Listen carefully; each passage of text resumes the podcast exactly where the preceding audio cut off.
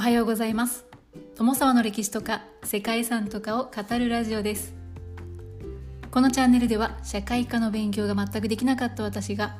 歴史や世界遺産について興味のあるとこだけゆるく自由に語っています。本日ご紹介する世界遺産はティアの石碑群です。はい石碑群ですね。ティアという町はエチオピア連邦民主共和国の南西部。南部諸民族州に位置しています。この場所からは戦死時代から残る石碑が多数見つかっています。周辺で見つかった160以上の石碑のうち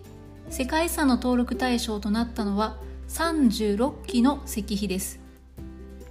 これらの石碑の制作には金属製の道具を使用して石を削っていたというふうに考えられているそうです。この世界遺産のあるエチオピア連邦民主共和国は東アフリカに位置するアフリカ最古の独立国です。アディスアベバに首都を置いて人口はおよそ400万人ほどだそうです。標高の高い場所が多く国土の大部分をエチオピア高原が占めています。世界遺産のティアは首都のアディスアベバから車で2時間ほどの場所に位置しています。ティアにある石窟群は未だ謎が多く解明されていることはほんのわずかなことのみだそうです。ということで本日は発見以来未だ謎の多い石群エチオピアのティアの石碑群についてご紹介したいと思います。この番組はコーヒー沼で泥遊びパーソナリティ翔平さんを応援しています。世界遺産に登録された石碑群のあるティアはエチオピアの首都アディスアベバの南約90キロに位置するグラジ族が住む人口3300人ほどの村です。エチオピアの中部から南部にかけては一枚岩で作られた石碑というのが数多くあってその中でもティアの周辺にはアフリカ戦死時代から残る謎の石碑が残されています。そのうち整然と並んだ36基が文化遺産の対象として登録されました。1980年に世界遺産へと登録された石碑群はフランスの考古学者が偶然見つけたものでありその後もティア周辺では160基ほど石碑が発見されたそうです。そのうちいくつかが世界遺産に登録されてはいますが実はティアの石碑群については謎も多くエチオピア国内でもあまり知られていない存在なんだそうです。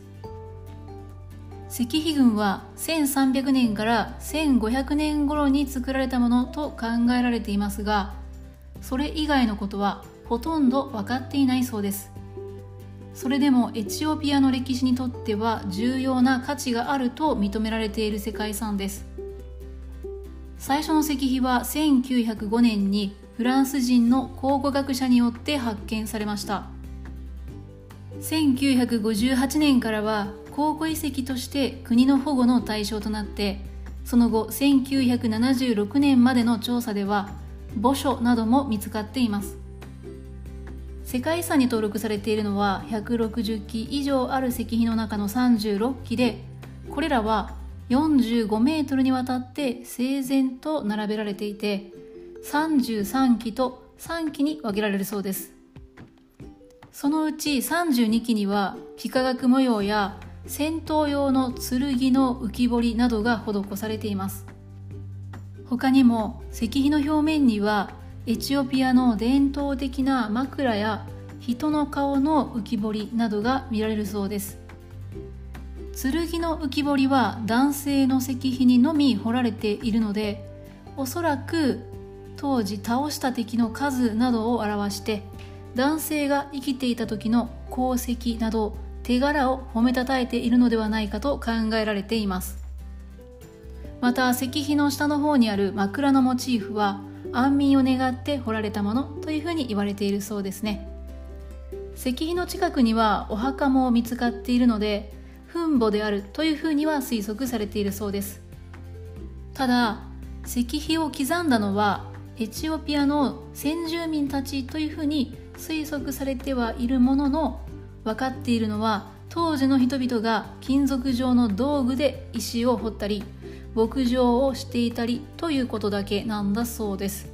ですので実際に何のためにこれらを建てたのかというのは未だ謎なんだそうですね。そしてティアの石碑は何もない広い草原にポツポツと並べて置かれています。